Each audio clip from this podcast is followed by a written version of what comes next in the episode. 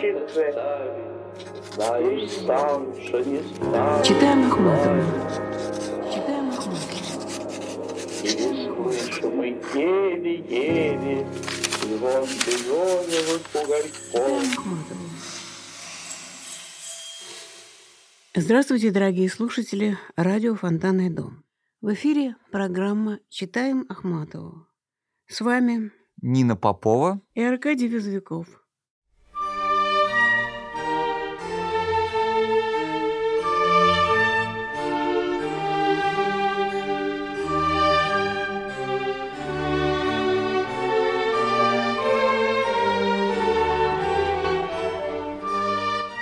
Возвращаясь к этой теме и образу Гумилева, он действительно присутствует в сознании Ахматовой почти всегда. 21-16 августа она пишет стихотворение буквально за несколько дней до его гибели. Стихотворение с пометой «В вагоне. Царское село». «Не бывать тебе в живых, со снегу не встать. Двадцать восемь штыковых, огнестрельных пять. Горькую обновушку другу шила я.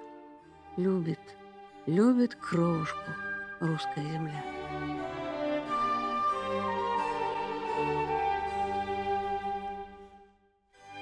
А потом записала воспоминания об этом дне. Я ехала из царского села в Петербург. Бывший вагон третьего класса был набит, как всегда тогда, нагруженными всякими мешками людом. И вдруг, как всегда неожиданно, я почувствовала приближение каких-то строчек. Я понимала, что без папиросы я ничего сделать не могу. Мне нестерпимо хотелось курить, но спичек не было. Я вышла на открытую площадку. Там стояли мальчишки-красноармейцы и зверски ругались. У них тоже не было спичек. Но крупные, красные и еще как бы живые жирные искры паровоза садились на перила площадки. Я стала прикладывать к ним папиросу. На третьей искре она загорелась. Парни, жадно следившие за моими ухищрениями, были в восторге. «Это не пропадет», — сказал один из них про меня. Ну а потом узнала о том, что Гумилев расстрелян. 26 августа эта дата, точной даты не знал никто. Стало ясно совсем недавно, 26 -е. И постоянно не отпускала, тем не менее, эта память о нем. Пока не свалюсь под забором, и ветер меня не добьет, мечта о спасении скором меня как проклятие жжет. Прямо жду, что случится, как в песне случится со мной. Уверенно в дверь постучится, и прежний, веселый, дневной войдет он и скажет «довольно». Ты видишь, я тоже простил. Не будет ни страшно, ни больно, ни роз, ни архангельских сил. Затем и в беспамятстве смуты я сердце мое берегу, что смерти без этой минуты представить себе не могу. И осень стала для Ахматовой с той поры олицетворением горя. Заплаканная осень, как вдова, в одеждах черных, все сердца туманят. В декабре 21 года она поехала навестить сына в Бежецк. Это был ужас, ужас возвращения в места, связанные с Гумилевым, да еще в те дни, когда вокруг царило оживление праздника накануне Рождества. И в стихотворении «Бежецк» она писала «Там строгая память, такая скупая теперь. Свои терема мне открыла глубоким поклоном, но я не вошла. Я захлопнула страшную дверь, и город был полон веселым рождественским звоном. И вспоминала свой последний приезд с Гумилевым в Бежецк. Это было в Духов день 1918 года. Духов день всегда такой важный для нее. Вспоминала, как они приезжали навестить сына. Это был Духов день и церковный хор, зеленый луг, юродивый. И Николай Степанович сказал тогда, «Я сейчас почувствовал, что моя смерть не будет моим концом, что я как-то останусь, может быть».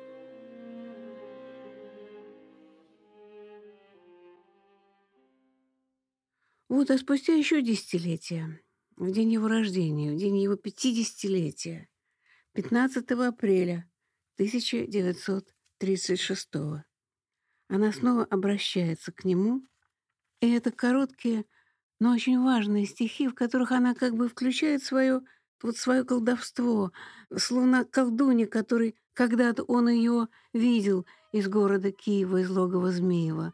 Я взял не жену, а колдунью. Вот она, колдунья, она заклинает в день его рождения. Из тюремных ворот, из заохтинских болот, путем нехоженным, лугом некошенным, сквозь ночной кордон, под пасхальный звон, незваный, несуженный, приди ко мне ужинать.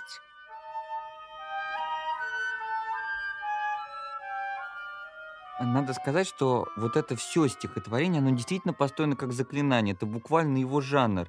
На этот эффект работает и вот повтор вот этих вот форм и строчек, да, из тюремных ворот, из заохтинских болот, путем нехоженным, лугом некошенным. То есть вот это вот... И в конце вот это повелительное наклонение, вот это вот обращение, незваный суженый, не приди ко мне ужинать.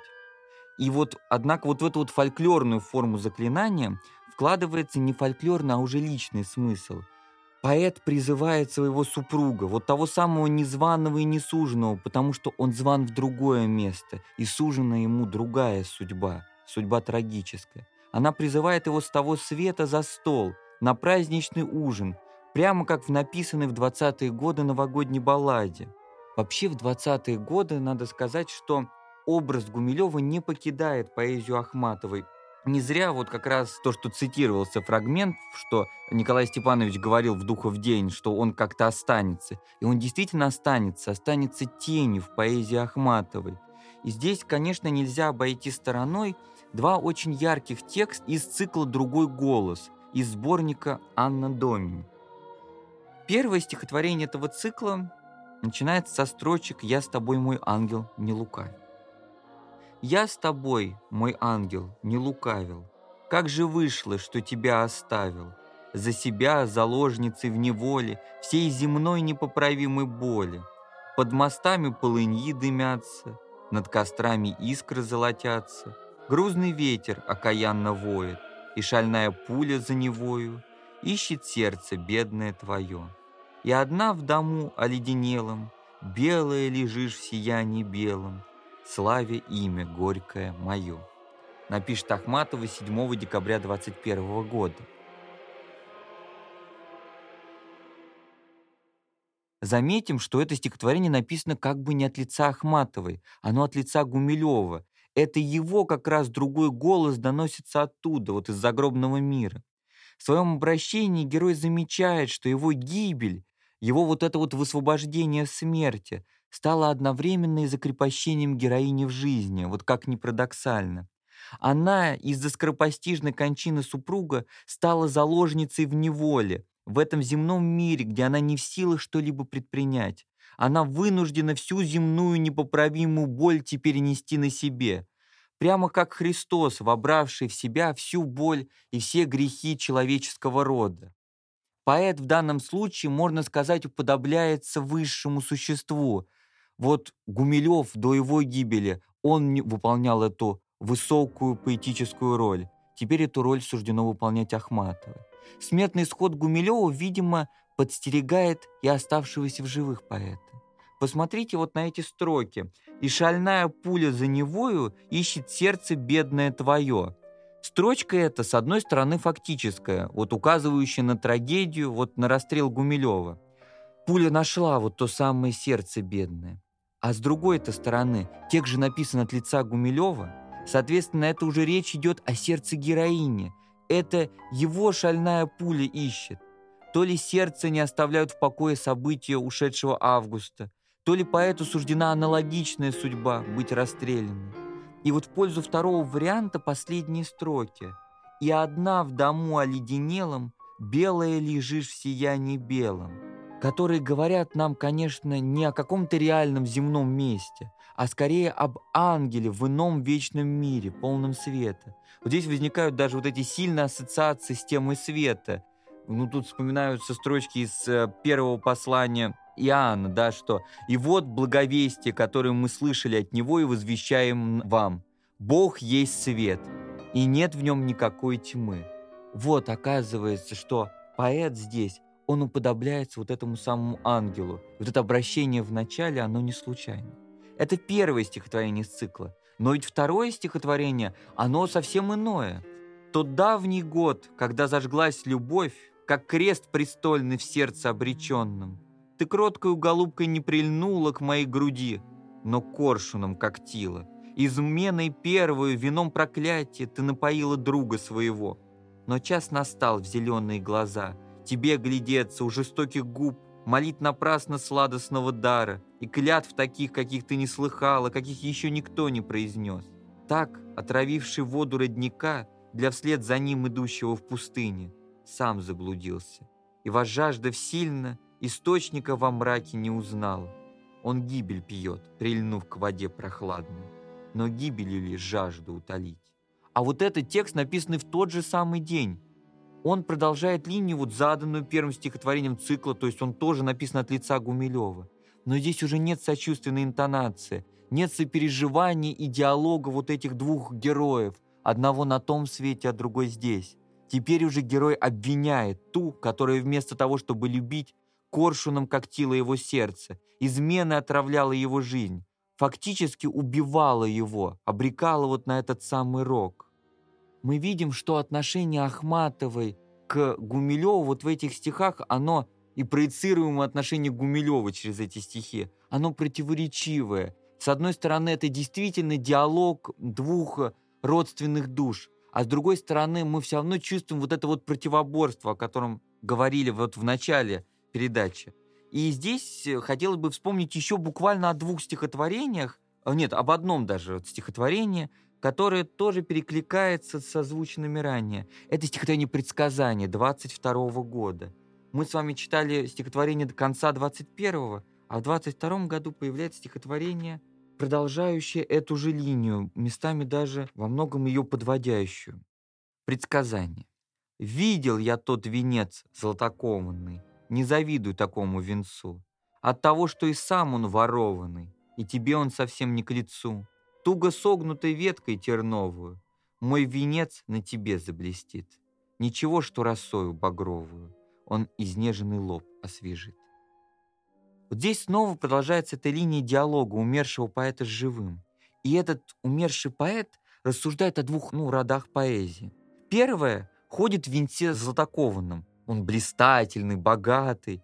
Умерший поэт предостерегает героиню от выбора такого пути, так как ворованный он. То есть он не соответствует внутреннему ощущению поэта. Он не выражает, собственно, искреннего голоса души.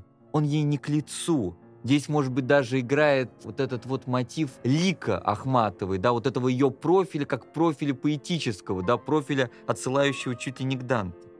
А вот второй род поэзии – это уже совсем иное. Это поэзия мученика в терновом венце. Ну, очевидная такая вот аллегория на Христа.